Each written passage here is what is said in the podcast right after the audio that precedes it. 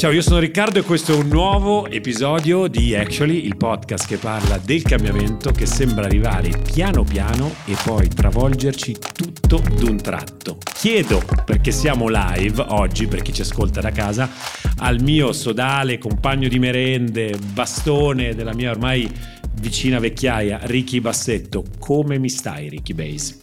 Questa è una domanda trabocchetto, Ricky. Perché quando tu tre mesi fa mi hai chiesto di venire con te a fare actually tutti i mercoledì e i sabati, non mi hai detto che l'ascoltavano così tante persone. Io in questo momento sono di fronte a 100 persone che mi guardano, sono molto in ansia, mi hai messo al centro, in the spotlight, ho un occhio di bue su di me, ho Raffi... Urca, ho fatto uno spoiler. Hai fatto uno spoiler, sì. Voi, voi, che ci ascoltate da casa.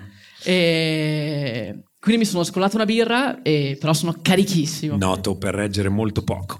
Ricky so, Bassi. Non sono veneto. Eh, nonostante sia veneto un, veneto, un, veneto, un veneto atipico, e quindi annunciamo, salutiamo eh, il, il, il, beniamino di questo podcast quando viene con le sue incursioni, eh, Raffaele Coriglione per gli amici. Raffi, ciao Raffi, come stai? Bene, bene. Ciao Facciamo partire un applauso. Facciamo partire un applauso per Raffi, non per noi, ma per Raffi, Grazie. che se lo merita tutto.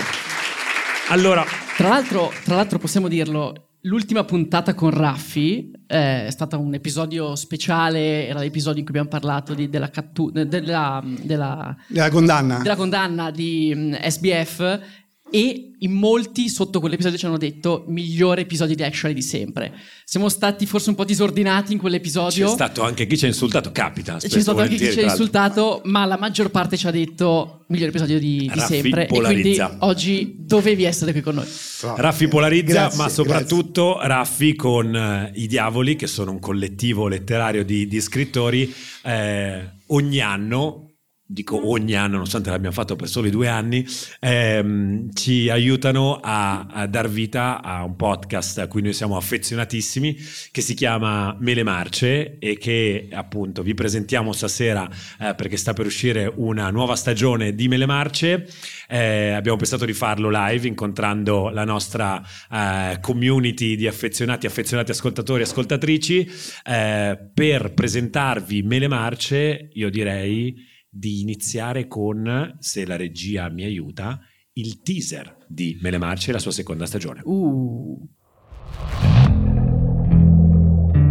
Tutte le famiglie felici si somigliano. Ogni famiglia infelice è infelice a modo suo.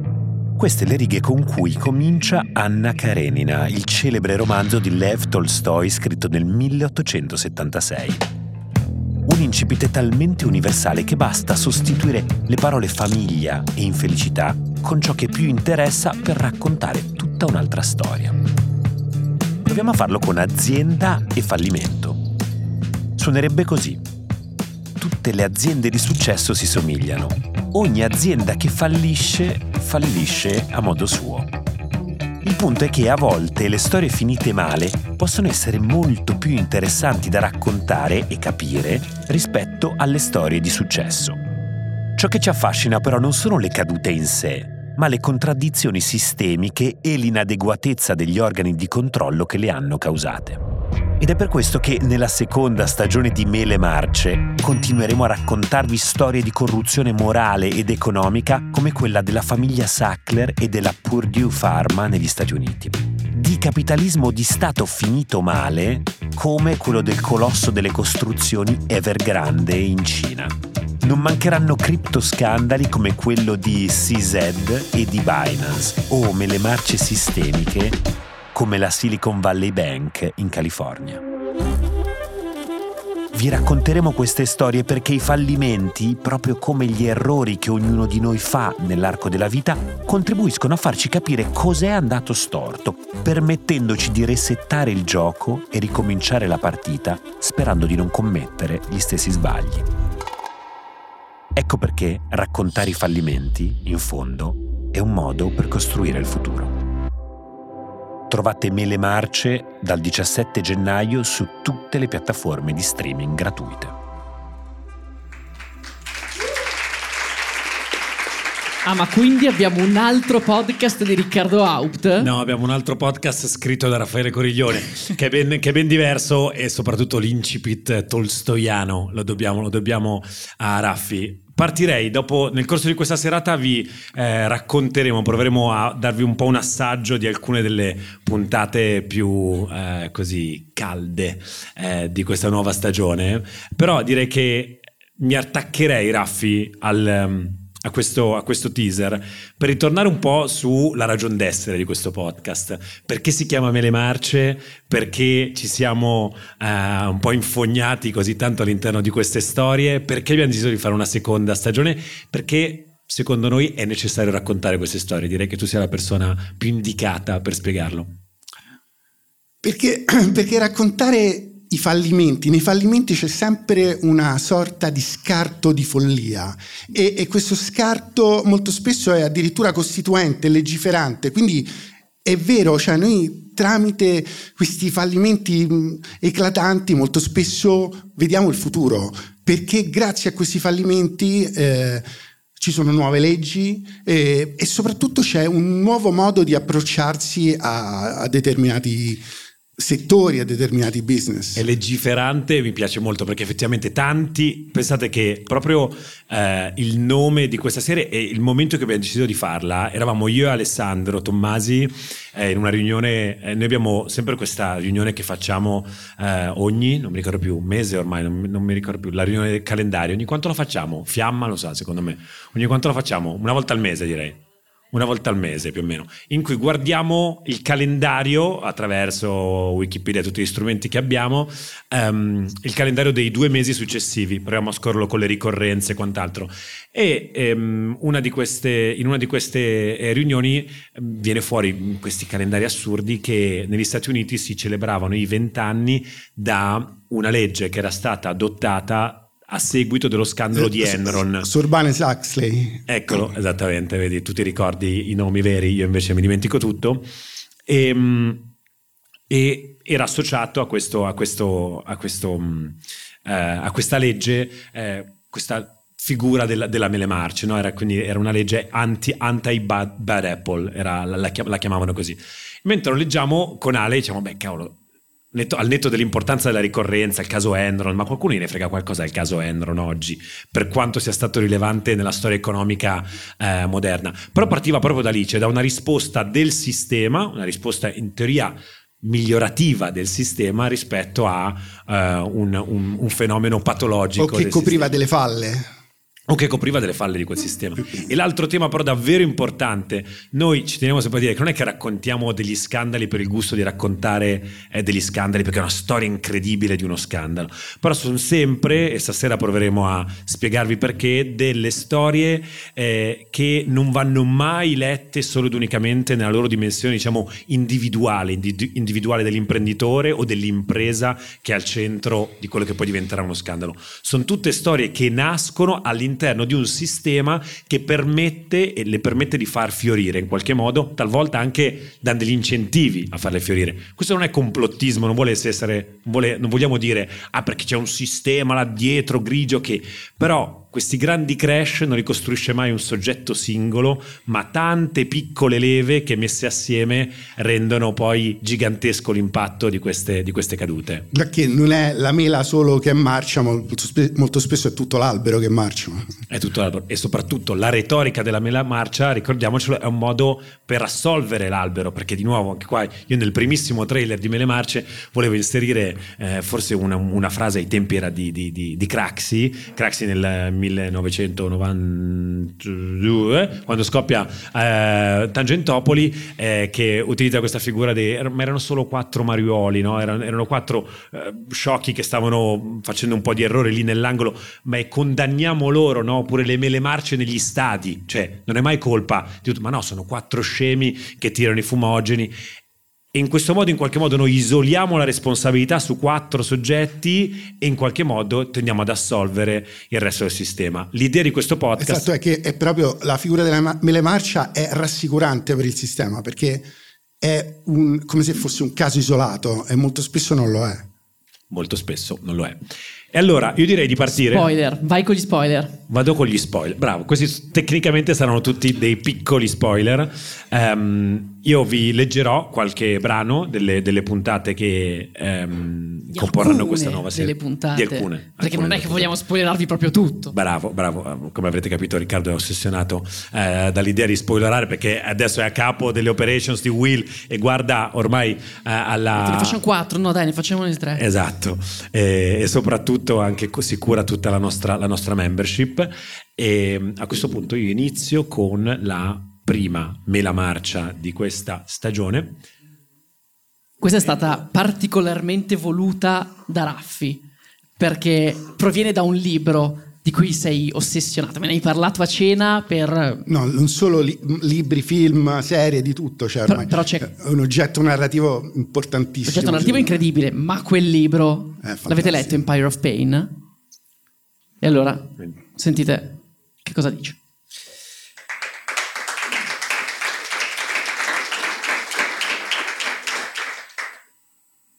Non ho mai fatto nulla del genere, premetto. Ehm, 10 marzo 2018. Al Metropolitan Museum di New York, abbassiamo un pochino la musica, sta accadendo qualcosa di strano. Nell'ala del museo dedicata alla civiltà egizia, sul pelo dell'acqua dell'immensa vasca centrale circondata dalle statue dei faraoni, galleggiano una miriade di flacconcini di plastica. Dentro i piccoli contenitori ci sono delle pillole di colore giallo e sulle etichette si legge OxyContin. È il nome con cui è stato commercializzato negli Stati Uniti e in altri paesi del mondo l'ossicodone, un farmaco analgesico a base di oppioidi. A lanciare i flacconcini nella vasca del museo è stato un gruppo di manifestanti guidato dalla celebre fotografa e attivista Nan Goldin.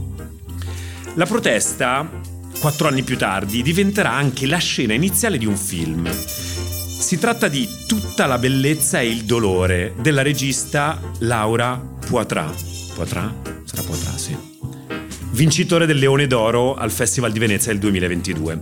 Ma ora restiamo sul 2018 e sul blitz ordito da Nan Goldin e gli altri attivisti. Nel 2017 Goldin ha fondato un'organizzazione la cui sigla recita PAIN. È un acronimo, è un rimando alla parola inglese dolore. Ma l'acronimo completo sta per Prescription Addiction Intervention Now ossia intervento immediato sulle prescrizioni che creano dipendenza. L'organizzazione e la Goldin si battono infatti per arginare l'abuso di prescrizioni di farmaci a base di oppioidi. Farmaci capaci di creare una fortissima dipendenza e provocare danni fino a diventare letali. Farmaci appunto come l'Oxycontin venduto come potente palliativo per contrastare il dolore.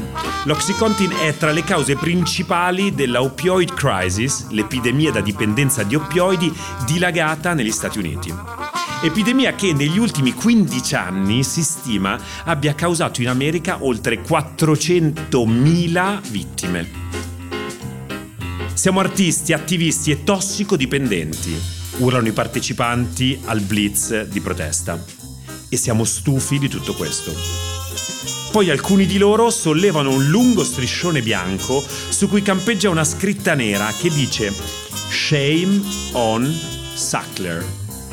Vergogna per i Sackler. Sackler è il nome della famiglia a cui è dedicata l'intera ala egizia del museo, che è stata intitolata appunto The Sackler Wing. Sackler è il nome della famiglia che da più di mezzo secolo dona ingenti somme di denaro al Met. Durante il blitz di protesta, Nan Goldin intima al museo di distruggere il loro nome e dissociarsi da loro, a riprendersi i soldi da loro. Ma chi sono questi loro? Lo rivelano un lungo striscione bianco e le grida dei manifestanti. Questa è una ripetizione. Sackler è il nome di coloro che si sono arricchiti battendo tutti sul tempo nella commercializzazione di prodotti farmaceutici, l'ultimo dei quali è stato proprio l'Oxycontin. Ma per conoscere questa storia bisogna riavvolgere il nastro molto indietro fino all'inizio del XX secolo.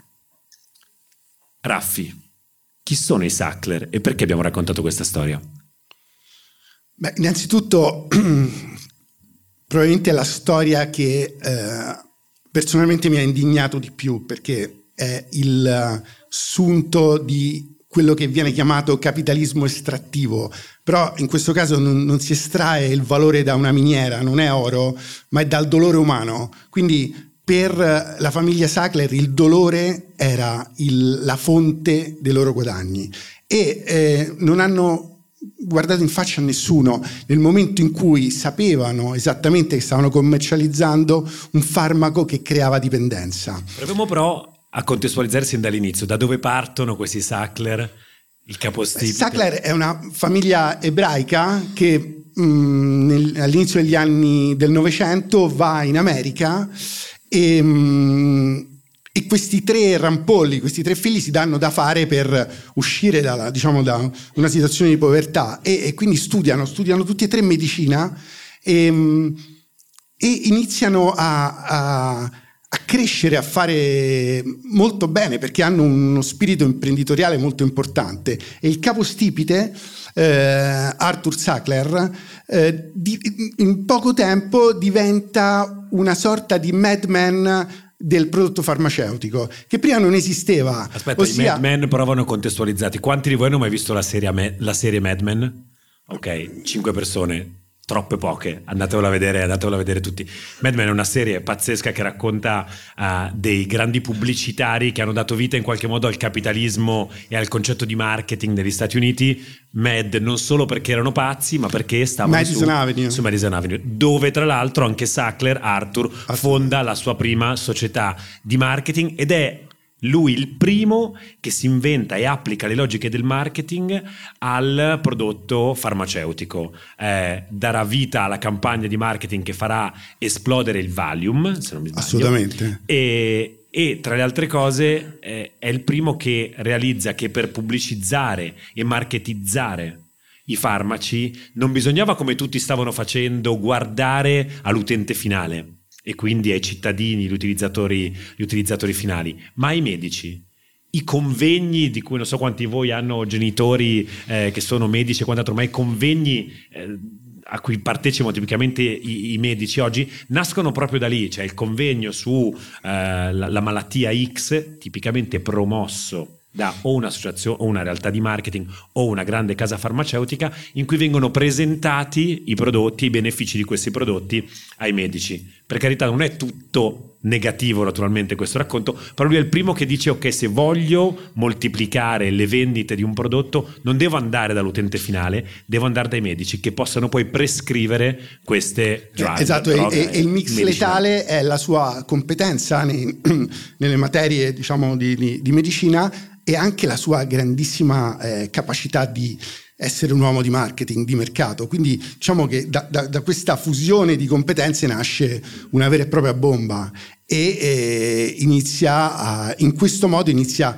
una vera e propria dinastia che però purtroppo poi finisce con un personaggio orrendo che è il suo nipote che si chiama Richard Sackler eh, che comunque alla fine è il grande eh, protagonista di questa storia.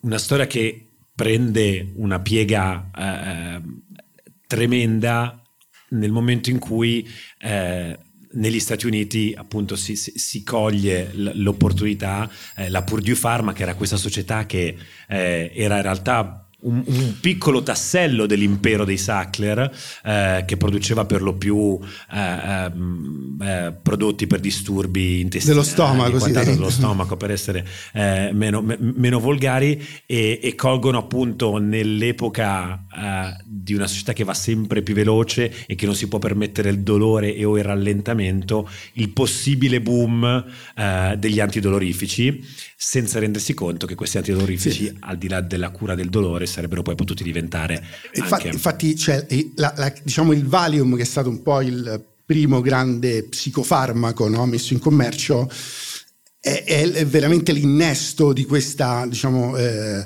volontà di eh, op- operare sul dolore, sul cervello e sulle nevrosi della, della società contemporanea. Quindi nasce proprio da un, da un aspetto reale del, della società americana. Ora, avete sentito prima, no? parliamo di un farmaco, l'Oxycontin, a cui si attribuiscono circa una parte importante delle 400.000 vittime, 400, sì, 400. 400.000 vittime eh, legate alla, appunto, alla crisi degli oppioidi negli Stati Uniti.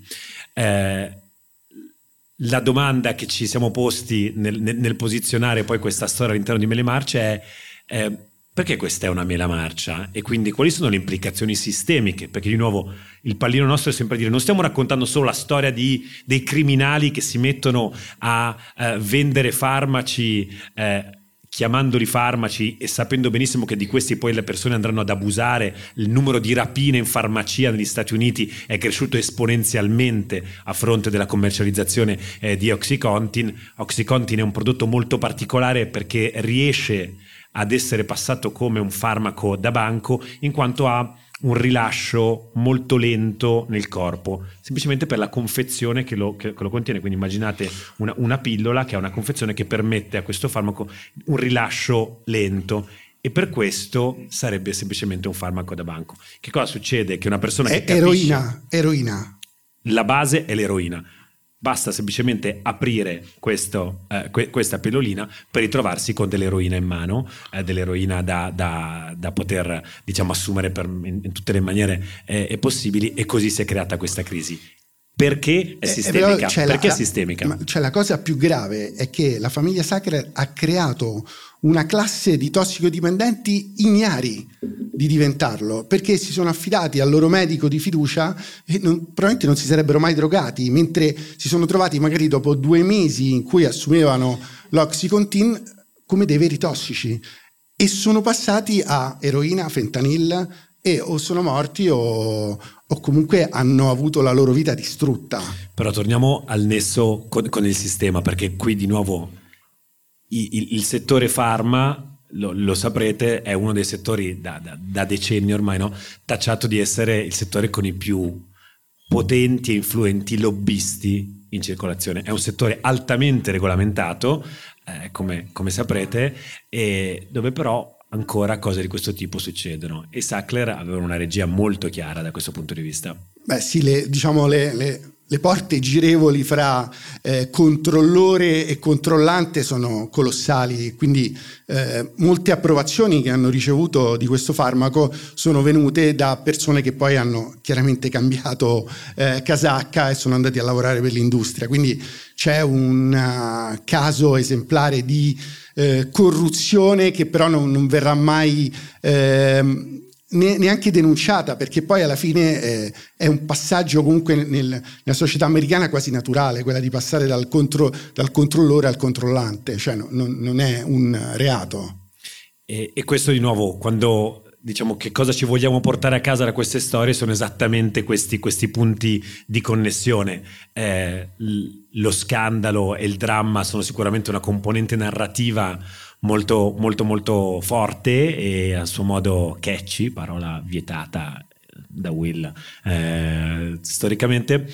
E, e poi però diciamo così, non la morale, ma il modo per eh, fare un passo in avanti è proprio andare un po' a fondo in questo tipo di, di, di, di fattispecie complicata eh, che la realtà ci, ci, ci, presenta davanti. E in questo caso sui Sacle possiamo dire che è proprio il tema del rapporto fra pubblico e privato e nei settori regolamentati dove spesso e volentieri e il settore farmaceutico non è l'unico, Bruxelles insegna, ehm, questo entra e esci con lo strapotere in termini di offerta salariale del privato rispetto al pubblico è un tema gigantesco che si pone davvero in tantissimi settori e voi immaginate di essere un dipendente pubblico eh, della eh, Drug and Food Administration eh, FDA, della Food and Drug FDA. Administration americana che guadagna magari 80 mila dollari e vedersi bussare alla porta prima o dopo uh, di, diciamo di un momento importante in cui vi siete esposti anche rispetto a questa società dice guarda io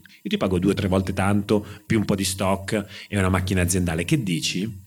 ed è un attimo che tu ti porti a casa non solo competenze ma anche naturalmente rapporti tu porti a casa una rete, un network che quella persona ha costruito nel corso del tempo stando all'interno della macchina, della macchina pubblica. Questo, ricordiamo, non è una cosa di per sé illecita, nessuno sta dicendo che è illecita, però è uno degli aspetti problematici sicuramente talvolta patologici del, del capitalismo. In, infatti in questa storia che è probabilmente la più tragica, la più triste che abbiamo raccontato, nessuno va in carcere, nessuno va in carcere. Nessuno, è e, l'unica. E se, scusa, un, un, consiglio: se guardatevi All the Beauty and the Bloodshell, che è questo film che ha vinto a Venezia nel 22, perché è meraviglioso. Nan Golding è una fotografa che ha fotografato New York negli anni 70 e negli anni 80 ed è un film bellissimo, non solo per la storia del, diciamo del, dell'Oxycontin, però è un film importante e lo trovate su Prime. Ma quanto sono bravi! Pure, io, pure. io impazzisco ad ascoltarli. E, e, non lo dico perché è il mio capo. Ha appena fatto, appena fatto una marchetta Amazon questo. Ma eh ce n'avessero bisogno. Ma, eh, beh, ce n'avessero bisogno. Mi, mi, è passata, non l'ho neanche, vi, non neanche vista. Quando se lo meritano, se lo meritano. le sue occhi però, che luccicavano. Però Mele Marci va pure su Amazon, no? Mele Marci va pure su. Sì, certo, non discriminiamo nessuno. Hanno bisogno di noi, noi gli diamo quello che ci chiedono. Però, la serie, la seconda. La seconda. Sapete che quando si parla di mele marce non può mancare un settore, che è il settore sul quale tendenzialmente, tradizionalmente, noi due ci scontriamo. E quindi nella seconda... Amore, amorevolmente, eh, però. Amorevolmente, assolutamente, come, come, ci hai fatto notare sotto, sotto l'episodio, l'ultimo episodio su FTX. E quindi anche questa, in questa, seconda stagione non poteva mancare un episodio dedicato. L'abbiamo dedicato a probabilmente il re delle cripto eh, e, e la sua piattaforma, la, che, che, possiamo dire la regina delle cripto. E la sua eh, caduta. E chiaramente la sua caduta. Eh, adesso, adesso capiamo se è una caduta o Riccardo, meno. però fai come podcaster eh? americani che denunciano i loro interessi rispetto all'argomento di cui stanno parlando. In America, sapete, se ascoltate i podcast americani c'è sempre qualcuno, fa molto figo dire scusate, eh, io sono un investitore in Apple, esatto, ho investito X in questo fondo, quindi non posso, però vi dico comunque la mia. Prego Riccardo, parlaci di criptovalute, tu che Ma lo sanno tutti che sono investito Vai. in cripto. E... Dai, Parliamo di cripto, vai. Parliamo, parliamo di cripto e passiamo alla prossima, me la marcia. Musica. Meravigliosa questa cosa. La tecnologia.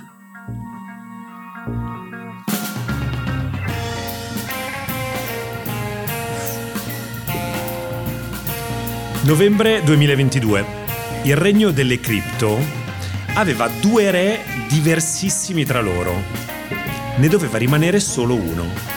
La diarchia infatti esiste solo nei libri di storia. I due sovrani delle cripto erano Sam, detto Sammy, Sammy è lui che lo scrive, Sammy Bankman Fried, fondatore di FTX e, mi scuserete per la pronuncia, Changpeng Zhao, per gli amici CZ, fondatore di Binance e il 6 novembre del 2022 CZ ha ucciso Sammy con una serie di tweet usati come una mitragliatrice digitale. A Cryptoland, si sa, si nasce e si muore su Twitter e CZ ha trovato il momento perfetto per eliminare il rivale e diventare il monarca assoluto del regno.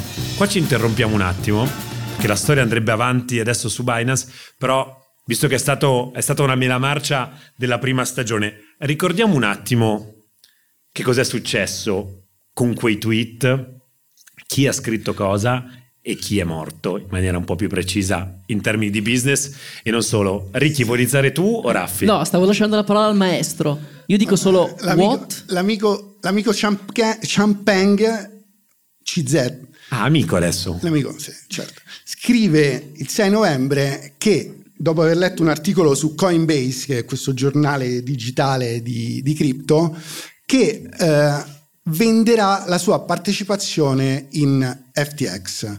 proprio perché c'è un conflitto di interesse dentro FTX che usa i soldi dei clienti per delle posizioni, de, delle, diciamo, delle operazioni proprie. A questo punto si apre una voragine e nel giro di tre giorni FTX fallisce. Viene Qualcuno di voi aveva soldi in FTX? A parte me. Ok, scusate, era, era chiamata, era chiamata per, per richiede lo spot fallisce e parte de, un, diciamo, una gogna mediatica forse senza precedenti negli Stati Uniti, in cui Sammy Bankman-Fried viene eh, fatto a pezzetti, raggi X sulla sua vita, si sa tutto praticamente di, delle sue passioni, delle, delle, dei suoi vizi, qualsiasi cosa, e soprattutto dopo meno di un anno viene condannato con un rischio di 115 anni di carcere. Ora, probabilmente FTX restituirà tutti i soldi a chi ha investito. E questa è probabilmente, e quindi compreso Ricky Base. Io non ho ancora visto niente. E questa è probabilmente una delle storie più pazzesche d'America, ma del mondo, perché non si è mai visto un fallimento in cui il creditore viene risarcito in toto. Ricky, provi a spiegare culturalmente la figura uh, Sam Bankman-Fried. Allora, che figura era? Voi se... avete presente le sembianze di questo ragazzo di cui si è parlato tantissimo? Sto ricciolone in t-shirt che stava alle Bahamas, un po' un nerd intelligente, una faccia proprio buona. Come fa? Come poteva fare cose cattive? L'aveva intervistato e ne aveva delineato i tratti al meglio Nas Daily, che è questo youtuber fortissimo. Tra l'altro, se avete ascoltato l'episodio speciale con Raffi, c'è una. La intro è proprio Nas Daily che presenta Sam Bankman-Fried ed era questo questo ragazzo giovanissimo, perché è del 93, 4, sì. e, ehm, e, che a un certo punto aveva, eh, chiaramente immaginate l'immaginario nerd alla massa americano, nerd USA alla massima potenza. E, ehm, Figlio di due professori di Stanford, non uno, due, due professori, di Stanford. Di, Stanford. di legge. Eh, eh, di, di legge, che poi assumono anche loro un carattere abbastanza particolare all'interno della storia, si trasferisce alle Bahamas e, crea quello che diventa poi eh, effettivamente il secondo exchange più grande del mondo dopo quello di CZ sì, e lo, lo, e lo stava diventa, superando però lo, stava lo, lo, stava superando esattamente e lo diventa grazie poi agli investimenti che CZ aveva fatto nella sua piattaforma. Per cui in molti vedono quasi una certa invidia da parte di CZ la persona di cui Ricky sta narrando in questo momento, founder di Binance nei confronti di FTX, perché FTX era di, di fatto la, la, la figlia di, eh, di, Binance. Poi vi posso dire da utente che su FTX andava tutto molto molto bene, Binance invece è, è, era e continua ad essere una piattaforma fuori di testa, non si capisce Però, niente. Però scusa Rick, cioè una cosa fondamentale, I, i, due erano così diversi perché uno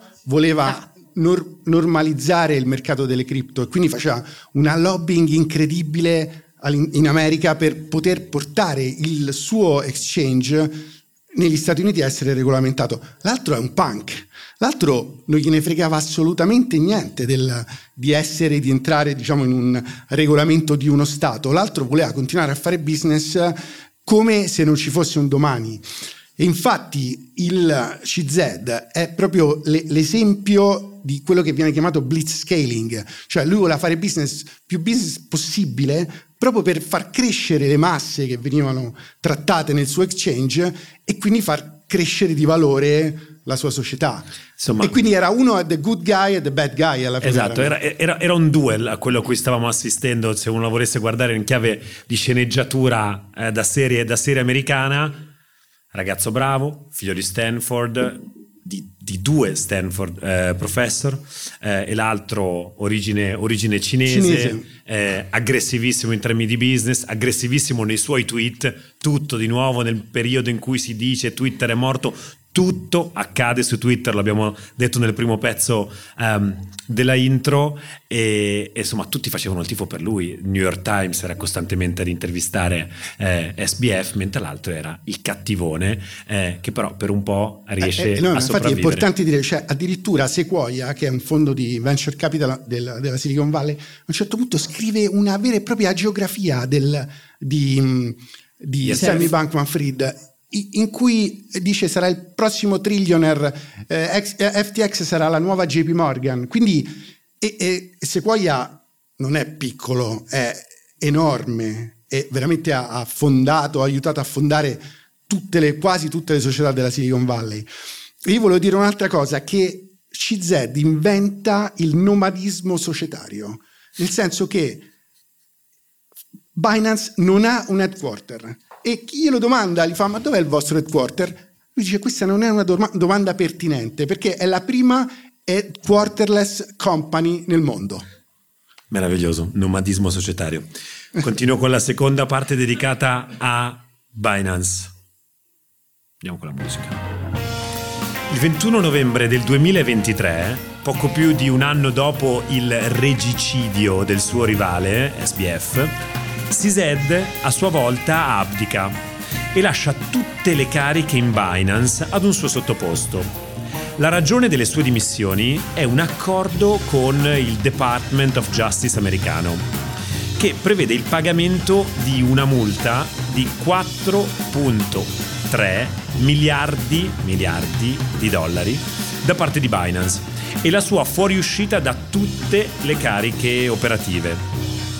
Binance è accusata di riciclaggio e money laundering, ma soprattutto di avere aggirato l'impianto sanzionatorio statunitense contro i paesi nemici e di aver agevolato transazioni con gruppi terroristici. Un'accusa pesantissima che si è tradotta nella multa più alta della storia della finanza americana e la cancellazione di CZ da qualsiasi carica. In cambio, Binance si è garantita la sopravvivenza, anche se le sue attività dovranno essere monitorate dal Dipartimento di Giustizia. In più CZ non potrà lasciare gli Stati Uniti fino alla sentenza definitiva, in cui rischia fino a due anni di carcere. CZ ha deciso di rinunciare alla sua libertà personale pur di salvare il, il futuro di Binance e quello del suo enorme patrimonio. Raffi. Ora, allora CZ, questa secondo me è la storia, è una storia pazzesca perché praticamente la veemenza del Department of Justice americano è spiegabile non perché ci sono state le truffe e ci sono stati gente che ha perso dei soldi tipo Ricky Base, ma per un'altra ragione. un'altra ragione, e qua faccio un, un, piccolo momento barbero probabilmente, cioè il, Così, sapete, Così. sapete cos'è un panopticon? Panopticon vuol dire una parola greca che vuol dire guardare tutti e eh, il panopticon di Bentham è eh, praticamente la descrizione di un carcere, no? tu dal carcere c'è una persona che riesce a guardare tutti. Ora, questo panopticon negli anni è diventato un, un oggetto soprattutto utilizzato dai filosofi e nel, negli anni 70 questo filosofo francese si chiama Michel Foucault ha scritto un libro che si chiama Sorvegliare e punire. È eh, un libro molto importante per l'epoca in cui praticamente dice che i panopticon della società moderna di quell'epoca non era, non era solo il carcere, ma era il carcere, la scuola, gli ospedali, che erano tutti diciamo, dei sistemi tramite i quali eh, il, il, potere osservava i cittadini e in un certo senso poteva anche punirli no? se si comportavano male. Ora, se facciamo un movimento di eh, 30, 40 anni, 50 anni, vediamo che questo panopticon ormai non esiste più, nel senso che è diventato un panopticon digitale in cui tutti noi ci controlliamo, è una nostra decisione che sono i social network, no? Però a livello geopolitico esiste ora, in questo momento, un paese che è una sorta di gendarme eh, globale che sono gli Stati Uniti, no? E, e, gli Stati Uniti, cioè sorvegliare e punire è in questo momento una diciamo, delle loro caratteristiche. E qual è il panopticon finanziario? È il dollaro. È la centralità del dollaro tramite la quale riescono a controllare tutti i flussi di capitale e quindi a capire cosa fanno le diverse nazioni, eh, dove investono, come si muovono e come puniscono. Puniscono con delle sanzioni monetarie sempre, no? Sul dollaro. Ora, quindi la veemenza del Dipartimento di Giustizia americano è legata proprio a questo, cioè il, ehm, le criptovalute a un certo punto erano la vera e propria decentralizzazione, cioè era, c'era veramente un, un rischio di dedollarizzazione e soprattutto quindi una perdita di controllo. È chiaro che eh, CZ per fare più volumi possibili faceva sì che gli americani trattassero con gli iraniani, con i russi, con i nordcoreani, perché chiaramente non, non erano tracciabili no, i movimenti che venivano fatti con le cripto. Quindi a un certo punto in questa diciamo, atmosfera che si è creata negli ultimi due o tre anni di de-risking no? da parte del, eh, soprattutto dell'America, cioè il discorso cripto rappresentava anche un grande rischio di perdita di controllo. Ed è la cosa secondo me interessante del perché la sanzione è arrivata dal Department of Justice e non dalla SEC, no? Esatto, cioè è incredibile come uno strumento finanziario poi alla fine la mazzata sia arrivata da, dal Department of Justice. Ma è, è, la stessa cosa capita con SBF, perché SBF non viene attaccato dalla SEC, ma viene attaccato dal Department of Justice. E, e quindi eh, diciamo che probabilmente c'è anche una guerra interna fra, fra dipartimenti poi... negli Stati Uniti, però è secondo me una storia esemplare di eh, ricerca di controllo da parte degli Stati Uniti eh, e soprattutto di protezione di quello che è un po' la sua eh, missione. Cioè, tutto questo senza eh, fare un discorso politico anti-americano, no? però è un po' lo stato delle cose è questo. È un po' uscito, ma, è un po' ma, uscito comunque. No, no, ma assolutamente. ma, vero, ma Ricky, ti ha dato un, uno strumento per rispondere a quelli Quindi che Quindi la vera vittima delle cioè il, il motivo per cui questi sono stati arrestati non sei tu. Purtroppo. esatto.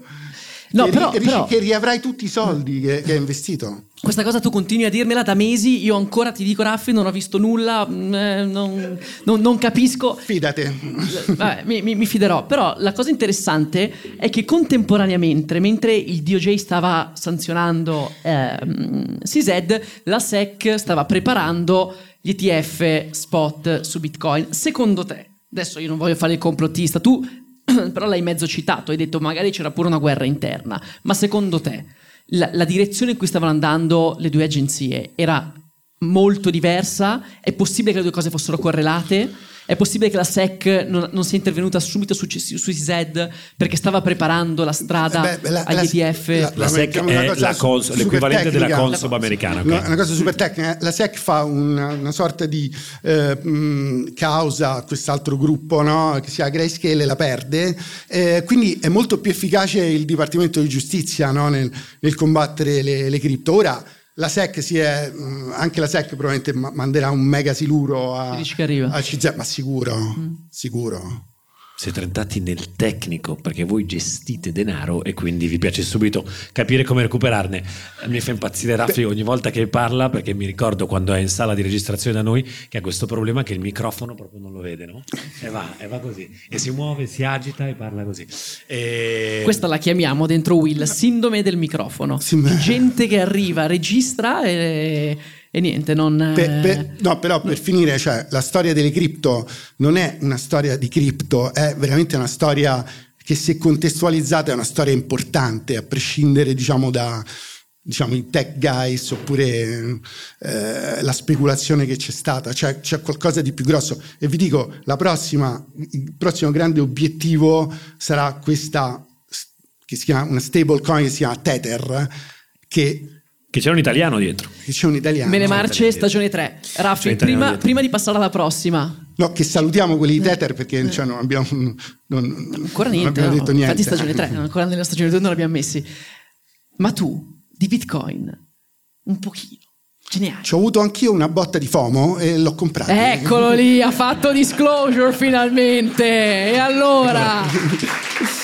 Eh, dici come? Perché mi ricordo quando ci hai detto io sono andato dal mio consulente di Intesa San Paolo e io ho detto me compri e non ti faceva comprare. No. Io non ti faceva comprare. Non dovevi comprare. Stai comprare? Per strada? Come hai fatto? Con, con N26 che sta, ma non, sta, ma non con N26, ma no, ma no. Ma, ma, ma, è l'unica che non ti dà davvero le cripto. Ma adesso ne parliamo. Vabbè, esatto. Passiamo alla prossima storia. Non ne tocco più. Quindi. Ce l'ha nel cappotto Ricky, cioè te le vende così, c'ha il cataloghino. Poi un bitcoin. Passiamo alla prossima storia. Molliamo gli Stati Uniti, molliamo lasciamo le, le, le cripto e andiamo nell'altro grande eh, player globale dell'economia e della geopolitica, non solo, non è la Slovenia, è la Cina. Ehm, musica e vi raccontiamo quest'altra storia.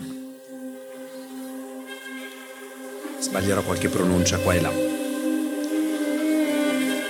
Nel 1996 Hu Ya Khan decide di mettersi in proprio. Abbandona il gruppo Zongda e fonda la sua società. Ever Grande, un nome incredibile. Il mercato in Cina è stato liberalizzato. Riparto.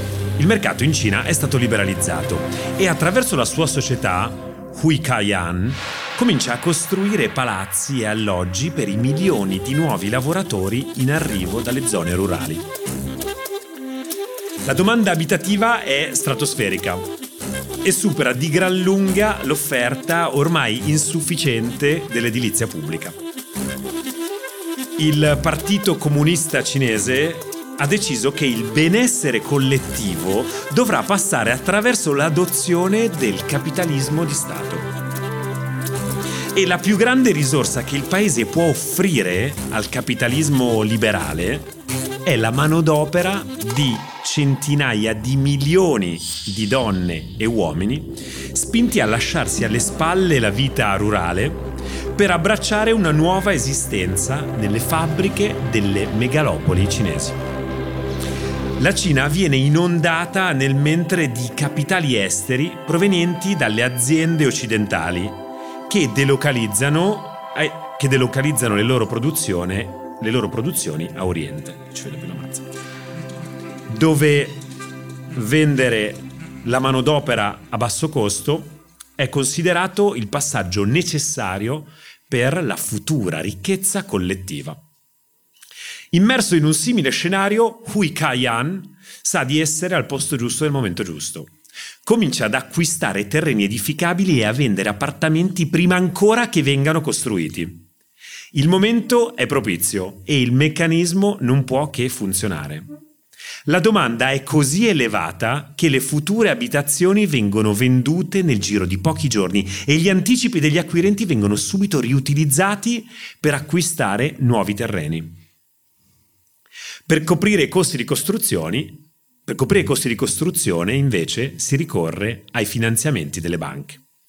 Il modello orientale insomma si plasma sul già, consilo, sul già, consolidato modello occidentale, con una sola differenza, che in Cina i compratori di case delle grandi città sono assicurati dalle enormi migrazioni interne generate dalla politica di inurbamento statale.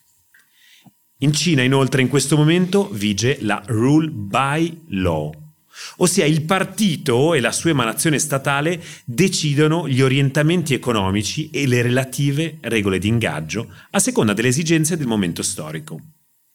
E all'inizio del nuovo millennio la questione di Stato più importante per la Cina è il mercato immobiliare. Trovare casa ai milioni di lavoratori che affolleranno le metropoli. Raffi, Raffi, Raffi, Dimmi. Siamo in Cina, ci siamo spostati perché?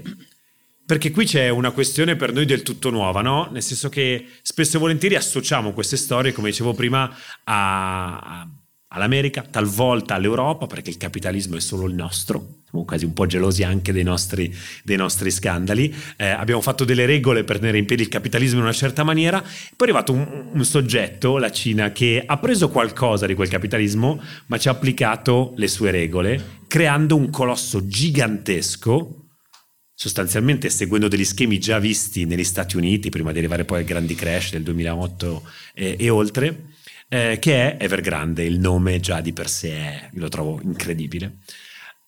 E lo porta, lo, lo, lo, fa crescere, lo porta in grembo, lo fa crescere e poi a un certo punto si rompe questo incantesimo. Come e perché? Si rompe dopo la pandemia del tutto perché a un certo punto le case iniziano a costare troppo e, eh, e l'economia cinese inizia a decelerare anche rispetto al passato, ma soprattutto succede una cosa nuova, ossia diciamo dal, dalla, dal 2017 con l'avvento di Trump iniziano a esserci delle misure protezionistiche verso la Cina, quindi c'è un vero e proprio rallentamento.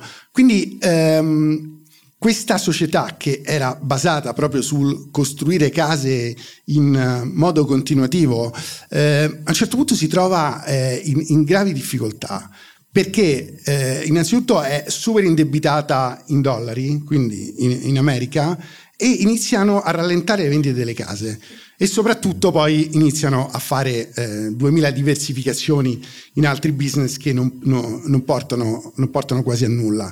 Quindi eh, Evergrande è una società che è convinta di avere la protezione dello Stato, che però a un certo punto lo Stato cinese, quindi il presidente, gli volta la faccia e eh, va in disgrazia. Diciamo, questa è la sintesi della, del crash di Evergrande, che poi verrà accusata di essere un gigantesco schema Ponzi perché i eh, gli anticipi che venivano dati per le case non venivano utilizzati per costruire queste case, ma venivano utilizzati per comprare calciatori, perché non dimentichiamo che Evergrande è stata la proprietaria per uh, dieci anni di questa di squadra che ha vinto la Juventus cinese. Che Con Marcello Lippi. Esatto, dieci scudetti. Momento no, nazionale popolare. Otto scudetti di seguito, e, um, pagando allenatori, giocatori decine di milioni di, di, di dollari e, e chiaramente non è stato l'unico investimento.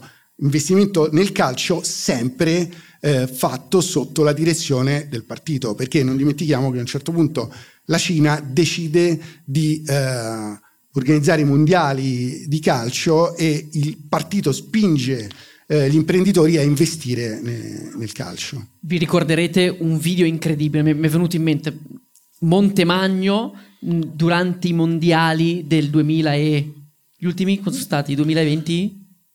20. Due. Due. Due. Sì, 2022 che scrive questo, fa questo video, allora forse erano quelli prima perché era ancora in, eh, alla sua massima mh, notorietà, scrive, fa questo articolo dicendo la Cina diventerà campione del mondo. Ah, 2018 allora. 2018, sì. esatto, e, e, raccontava appunto gli investimenti nel calcio con questo video mega clickbait, non me lo dimenticherò mai, il clickbait più clickbait di Caro, sempre. il nostro Montemagno, eh. salutiamo anche lui. Eh, Scusate, solo però... te ti guardavi quei video, ma va bene così. E sono eh, finiti in Will, pensate agli altri. Pensate come li abbiamo scelti scelti. E, mm, no, secondo me la, la, cosa, la, cosa, davvero interessante eh, di, di, di, questa, um, di, questa, storia, di nuovo per provare a capire il, il perché eh, della, della, nostra scelta di averla inserita all'interno di questa serie, è questo rapporto diabolico che talvolta nel mondo del business e dei mercati eh, poi dà vita a dei crash giganteschi. Cioè, Evergrande l'anno scorso tutti i giornali dicevano il rischio è quello di ritrovarci dopo il crollo devastante che ha avuto, è quello di trovarci di fronte alla stessa identica situazione che c'era stata a seguito del crollo del mercato immobiliare statunitense di, quindi, di, di, di 14-15 anni prima.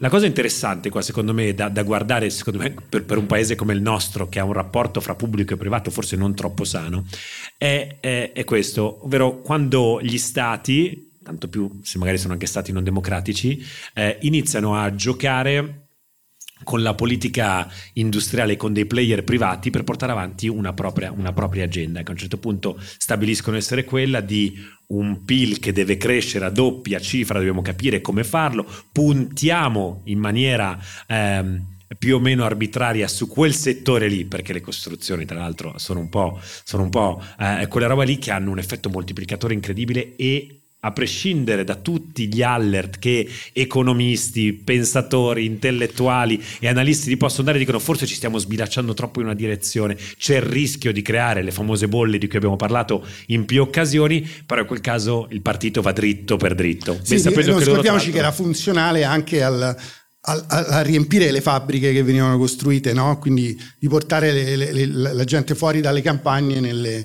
nelle città dove c'erano le, le, le, grandi fabbriche. E questa è Evergrande che ha una storia, poi come tutte le altre mele marce, anche una storia personale, ovvero la storia del, del, del, suo, del suo, fondatore davvero, davvero, incredibile perché racconta a suo modo eh, la, Cina, la, Cina, moderna e, e, e, suoi, e tutte diciamo le sue, eh, le sue contraddizioni. Una cosa che vorrei fare ora, prima di leggervi la prossima storia, che devo andare a prendere anche dal mio telefono perché lì è sbagliata, ehm, è ringraziare eh, non solo voi che siete qui, ma questo posto secondo me incredibile che, che, ci ospita, che è Yellow Square. Quindi vorrei fare un bel applauso a, a Yellow Square e a tutto, a tutto, il gruppo di lavoro che lo guida. Eh, è, è un posto per me unico a Milano, è un posto che sta un po' ripensando l'idea di hospitality per, eh, per nuove generazioni, ma non solo in realtà, e che nel, nel, nel, pensare hospitality pensa anche a delle esperienze da far vivere alle persone, non solo dei contenitori dove dormire. Questa serata e le tante serate che organizzano eh, qui sotto sono solo, sono solo, un esempio e quindi davvero eh, grazie mille a tutto, a tutto il team di Yellow Square. Ricky, racconta una storia. Io ti volevo chiedere una cosa, che te sei un uomo di legge poi, no? Cioè la differenza che esiste fra rule by law e rule of law che è il nostro modello occidentale. Vai. Prego, hai tre minuti perché ci metterò un sacco per trovare questo documento. Ah no, pensavo che... Non sei tu l'uomo di legge? Ah, no, no, no, no, no, no, anzi no, scusami, no, non sono un uomo di legge, ho abbandonato quel mondo. Raffi, spiegami qual è la differenza fra rule by law e rule of law. Paraculo. Grazie. Vabbè, me ne sono uscito. La rule, rule, of law è quella del mondo occidentale dove dobbiamo seguire delle, delle leggi codificate oppure cioè, nel sistema americano che è giurisprudenziale diverso, no? Quindi rule of law. Rule by law vuol dire che il partito decide cosa fare e legifera dopo. Quindi è, è, è sicuramente un sistema molto più pericoloso per gli imprenditori, no? perché non, non hanno idea di quale sarà la legge futura, cioè non c'è un, non c'è un diritto codificato e, e, e, l'abbiamo visto in tantissimi casi, no? a parte Evergrande a cui comunque sono state cambiate delle regole nel, nel mercato immobiliare, ma l'abbiamo visto anche con Jack Ma e Alibaba e, e tante altre storie. Vabbè. Era questo. Grazie, prof, grazie. Ripasso. Adesso poi pensa che ho pure passato con grande difficoltà l'esame d'avvocato. Non c'era però questa domanda, secondo me. Andiamo con la prossima e ultima mela marcia, così poi ci andiamo a bere le nostre birrette e, e io la smetto di stare su questo leggio che mi imbarazza un sacco. Um, musica, maestro Stefanone là dietro. Grazie Stefano, tra l'altro, che oggi ha passato una giornata complicata qua tecnicamente eh, parlando. Vado. Ecco, è arrivato. Giovedì 9 marzo 2023. Qualcuno dice qualcosa a questa data? No. I gruppi WhatsApp dei tech bros della Silicon Valley sono infuocati. È palese che non ci siano molti tech bros della Silicon Valley qui dentro. I messaggi si accavallano nelle chat e tutti ripetono lo stesso avvertimento. Ritirate immediatamente il denaro dalla Silicon Valley Bank perché la banca sta per collassare. Il giorno prima, infatti, l'istituto bancario in cui quasi tutte le società della Bay Area californiana hanno depositato i milioni di dollari incassati dai fondi di venture capital per finanziare le varie start-up tecnologiche, aveva dichiarato per- una perdita di 2 miliardi di dollari per aver liquidato il portafoglio dei titoli emessi dal Tesoro americano. 2 miliardi di dollari di perdita registrati all'improvviso da un giorno all'altro, quasi. Ma già da qualche settimana prima si vociferava dei guai della banca californiana, causati dal repentino rialzo dei tassi operato dalla Federal Reserve all'inizio del 2023.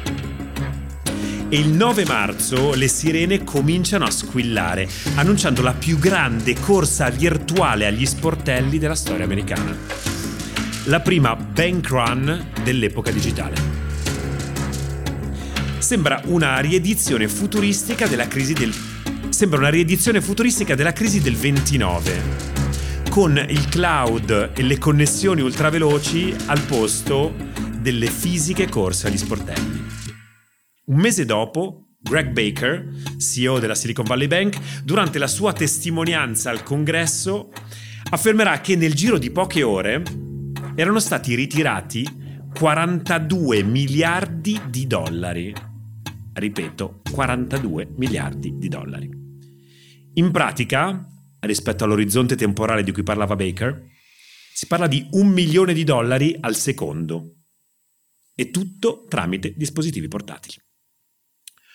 Un evento tanto vero quanto surreale, che sembra catapultarci nei fotogrammi del film It's a Wonderful Life, ambientato proprio nel 29, in mezzo alla folle corsa agli sportelli bancari per ritirare tutti i risparmi. Ma c'è un altro grande classico cinematografico ambientato negli anni 20 che sembra ricollegarsi a questa storia. È Mary Poppins. Forse adesso vi citerò uno dei pezzi di Mary Poppins di cui meno vi ricordate. Film in cui a scatenare le folle a fronte di una corsa al ritiro era stato un semplice fraintendimento un'ondata di panico montata a partire dalle urla di due bambini a cui non veniva restituita una moneta. La vicenda della Silicon Valley Bank sembra essere un perfetto mix delle due rappresentazioni filmiche. Se infatti la Silicon Valley Bank era entrata in una spirale critica a causa dei madornali errori di gestione e di una conseguente percezione del rischio gonfiata, il suo fallimento è stato causato principalmente dal boato digitale che si è scatenato. Un passaparola frenetico e acceleratissimo di chi aveva depositi nella banca e che, come vedremo, apparteneva a una ben precisa categoria di clienti. Ma come sempre, riavvolgiamo il nastro e partiamo dall'inizio. Che anno il 2023 per le start-up? Il 2023 è stato l'annus horribilis per Isola? No, si può dire, cioè i... Per chi? I? Isola. Facci, dai, tu. Esatto. Un applauso per Isola. I, I, romani in sala, lo vedo il toglier.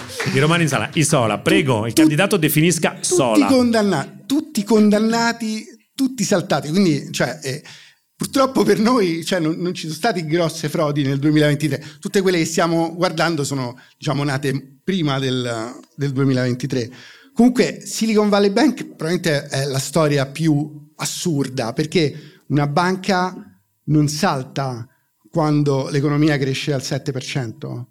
No? Le banche saltano nelle grandi recessioni, eh, quando i crediti si de- deteriorano. Ma di e... che mestiere facevi tu prima? Il banchiere. Il banchiere. Ecco, grazie. Banchiere. Bravo. È un'esperienza Quindi, in banche che salta, anche in sole. Eh, no, anche in sole. sole anche in sole. Ho visto sole, ne rifilate un po'. No, però sul cioè, il, la, la, le banche non saltano in, in questi frangenti, no? in quei cicli, saltano negli altri cicli.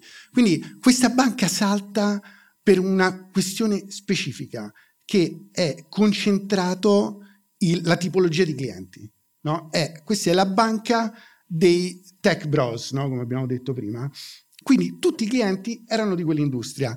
Nel 2023 e anche nel 2022 è stato un anno nero per la tecnologia, no? perché tutte le valutazioni sono crollate e soprattutto c'è stato un, uh, uno stop totale di fondi che arrivano de, de, diciamo dal venture capital. Esatto, qua contestualizziamolo no? questo momento. Un cioè... dato incredibile, i primi nove mesi del 2023 sono stati investiti un quarto di capitali eh, rispetto ai primi nove mesi del 2022, un quarto. Sono fallite 3.200 startup. Che cosa è successo? Ce lo, ce lo spiegava il nostro, il nostro, prof del cuore, eh, Carlo Alberto Carnevale Maffè, che diceva tosse, tassi e tasse. E tasse. Eh, la questione dei, dei, dei, tassi, naturalmente, no? proviamo a, a, contestualizzare a chi non faceva prima eh, il banchiere di mestiere o chi non lo fa oggi. Ehm, buona parte delle, del, del, mercato del cosiddetto venture capital e quindi di quelli che fanno un po' il capitale di, di ventura, di avventura, eh, un po' più avventuroso, è legato, almeno il grande boom che c'è stato, è stato legato alla uh, zero interest economy, o meno così viene definita. No? Quindi questo lungo periodo, questa lunga serie di anni in cui i tassi di interesse, ovvero il costo del denaro, erano particolarmente bassi. Che cosa succede? Il denaro costa poco, e se a te costa meno prendere denaro, naturalmente la tua avversione al rischio cala. Cioè, il denaro mi costa meno e quindi a quel punto sai che c'è? Inizio, inizio, a giocarci, inizio a giocarci un po' di più. C'è più disponibilità e crescono questi venture capitalist che sono i grandi incanalatori di, eh, di, di, di ricchezza destinata alle start-up. E a quel punto loro sono pieni, pieni, pieni di, di denaro e quasi c'è una scarsità di idee da finanziare. Il primo che arrivava con un buon pitch un buon taglio di capelli e una storia immobiliare che poi magari diventa tech. L'abbiamo raccontata nella prima stagione, quella di Adam Newman in WeWork. Loro vanno e non vedono l'ora, quasi spingono per dargliene sempre di più. Cambia tutto, cambia tutto all'improvviso nel momento in cui quella zero interest economy, quindi denaro a costo zero, passa ad essere nel giro di pochi mesi una 5% interest sì, economy e poi, e poi, e poi, e poi Però la, la, la, cosa secondo me molto importante da dire è che la valutazione di queste società era legata non agli utili che facevano, ma alla market share. No? Quindi a, alla solo cap- crescere, certo. Esatto, a, a, alla crescita, alla capacità diciamo di, eh, di creare, di avere nuove idee ma nessuno guardava i bilanci. Poi, nel momento in cui i tassi sono iniziati a salire, il mondo è cambiato, si è ribaltato in, in, in uno spazio temporale molto breve e tutti hanno ricominciato a guardare i bilanci, a vedere se queste società facevano utile o perdite e a quel punto c'è stata una vera e propria crisi Esattamente, e... perché le, le, queste società che avevano queste valutazioni stellari sono trovate in trappola perché eh, per finanziare un round successivo a, ne, nessuno entrava all'interno della società perché si sarebbe scontrato con una valutazione più bassa e quindi non c'era interesse ad investire in quella società e quindi la società boh, saltava. E quindi, eh, eh, eh cioè questa è una frase fondamentale di, di, del, del di, di Silicon Valley Bank è, run, è bank run by idiots, che può essere letta in due modi, no? Cioè la bank run fatta da idioti oppure la banca gestita da idioti. Io sono chiaramente dalla parte che erano idioti tutti e due perché da un lato eh, una banca si concentrava la propria clientela in un'unica industria e quindi era totalmente dipendente da quell'industria e dall'altra parte i clienti stessi erano assolutamente consapevoli del fatto che quella banca non aveva eh, l'insegnante, eh, l'operaio, ma aveva solamente quel tipo di, di, cliente. Quindi la banca salta non per, per un problema di attivo, no? di perdite sull'attivo, ma per un problema di clientela concentrata. Ed è stata una...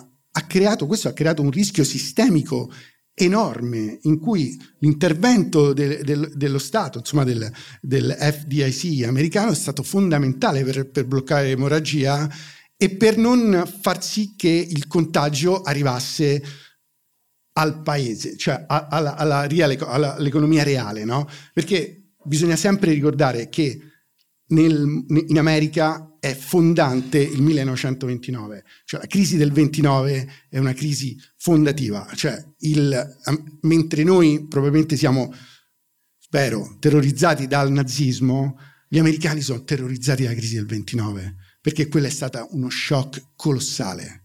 È stato un momento in cui l'economia finanziaria è andata a colpire duramente l'economia reale. Con suicidi, cioè fallimenti ripetizioni e ha portato a una depressione che è durata tanti anni, una depressione economica. Vorrei chiudere appunto sottolineando no, questo, eh, anche qua, l'aspetto, de, l'albero e la mela in questa, in, questa, in questa, storia, provare un po' a capire quanto possono essere separati gli uni dagli altri, l'uno dall'altra. Eh, perché appunto in quel momento Silicon Valley Bank si ritrova all'improvviso, è davvero emblematica rispetto alle nostre storie. Eh, la, la, la, banca emblema della Silicon Valley, con quel nome lì anche, no? se ci pensate, eh, a cui tutti all'improvviso voltano le spalle, eh, eh bank run by idiots, eh, quel gioco di parole è, è devastante se pensate come ci si inizia ad esprimere di fronte ad una banca tutti rispettavano e cui tut- a cui tutti si rivolgevano per andare a fare gli investimenti più raffinati, fighetti e cool della California. E all'improvviso, da un giorno all'altro, No, me la marcia quella lì, me la marcia, cazzo, me la marcia grossa così. Poi, Andatela a salvare voi del governo perché non vogliamo eh, Erika, poi no? raccontiamo, cioè, la, la, diciamo, un, quella storia quasi diciamo, paradossale che avviene e avviene anche lì su Twitter, dove alcuni di questi, diciamo, tech bros, ma quelli che veramente carichi, gente billionaire. Tu vuoi arrivare sulla PayPal Mafia, vai. Io voglio arrivare sulla PayPal vai, Mafia. Vai, dillo, che sono arrivati a questo grado di isteria chiedendo allo Stato di intervenire e salvare i eh, depositanti superiori a 250 mila dollari, no? Cioè che questa è l'assurdità. Questa gente qua sono que- quelli che quando le cose vanno bene vorrebbero crearsi degli stati indipendenti, quelli che vengono chiamati C-stand, oppure eh, vogliono comprarsi dei pezzi del Guatemala e costruire uno Stato che risponde solamente alle, alle, leggi scritte da loro. E il giorno in cui le cose vanno male diventano danesi, no? Cioè, nel senso danesi come la socialdemocrazia danese. E questo è, è stato, secondo me, l'aspetto più diciamo, paradossale, ma anche quasi divertente, no? Perché poi cioè, questi li odiamo a questo punto, no? Cioè, sono quelli che fanno dei personaggi inguardabili. Sono quelli che fanno il nostro podcast concorrente. Si chiama Diolin, è un podcastino americano che fanno dei ragazzi che hanno più o meno i nostri stessi conti in banca. Uno di questi è David Sachs, che è questo personaggio eh, odi Or- orrendo. Direi or- orrendo. Ok, basta, niente odietamo, solo odi. Ah, eh, orrendo l'hai orrendo, definito. Orrendo, orrendo. Ed è personaggio incredibile. Uno, uno dei andatevi ad ascoltare qualche episodio se avete voglia di tanto in tanto di questo podcast che fa un po' prudere le mani, però sicuramente a suo modo interessante, ed è uno dei membri fondatori di questa sorta di band e o banda più tecnicamente, che sono uh, il gruppo dei tra i 5 e i 10 eh, fondatori e o primi manager di, di, PayPal, tra cui c'è Elon Musk, c'è David Sachs che diventerà uno dei più importanti investitori e venture capitalist eh, de, degli, degli, Stati Uniti. E l'anima nera che è Peter Thiel. Peter. Salutiamo. Salutiamo Peter Thiel, di cui Raffi è abbastanza eh, così eh, appassionato slash ossessionato. Um, Sarà un caso che David Sachs era l'head of operation di PayPal? Era proprio l'head of operations di, di, PayPal e ecco qua vi presentiamo di nuovo il nostro nuovo head of operations promosso ormai non so quante volte all'interno di Will, Riccardo Bassetto, un bel applauso per Ricky e il suo nuovo, il suo nuovo lavoro eh, dentro Will, ma... Punto a diventare David Sachs. Davvero ritorno a quello che diceva Raffi per poi andare eh, a chiudere. Um, il, il, la rapidità con cui a fronte di situazioni di crisi eh, questa banda di super cinici, super liberal, super liberisti, eh, anarcocapitalisti, par- anarcocapitalisti è il termine tecnico da dizionario, ehm, si ritrovano a, chied- a tornare col cappello in mano da mamma eh, governo e a dire caccia qua eh, un po' di soldi perché dobbiamo sistemare le cose è stata oggettivamente impressionante in quel momento plastica, plastica perché naturalmente Twitter non perdona e quindi anche in quella fase lì quando partivano tutti questi tweet degli anarcocapitalisti che dicono dovete salvare la Silicon Valley Bank perché erano spaventati all'idea che loro poi potessero diciamo pagare delle conseguenze da quella situazione e poi tutti che andavano a riprendere i loro tweet magari di qualche mese, settimana prima in cui questi stessi commentatori parlando degli interventi dello Stato in economia sempre dicevano ma qua, ma dove siamo, ma questo Stato devono stare a casa loro, devono chiudere ed è davvero pazzesca la storia di Silicon Valley Bank. No, pazzesca. Lo facciamo di nuovo, mi sono divertito tantissimo. Bene. Avevo una tensione. Non era pensato per far divertire te, ma per far divertire le persone eh, di fronte a noi, i nostri ascoltatori, le nostre ascoltatrici. Noi sempre a lavorare. Vi ringraziamo. Adesso torniamo a lavorare. Grazie, grazie a tutti e a tutte eh, per questa serata. È stato un esperimento sicuramente per noi molto divertente. Bevetevi un po' di birrette. Ancora grazie a Yellow Square e a tutto il team eh, di Will che ci ha dato una mano a far succedere questa cosa. Grazie. Ciao a tutti.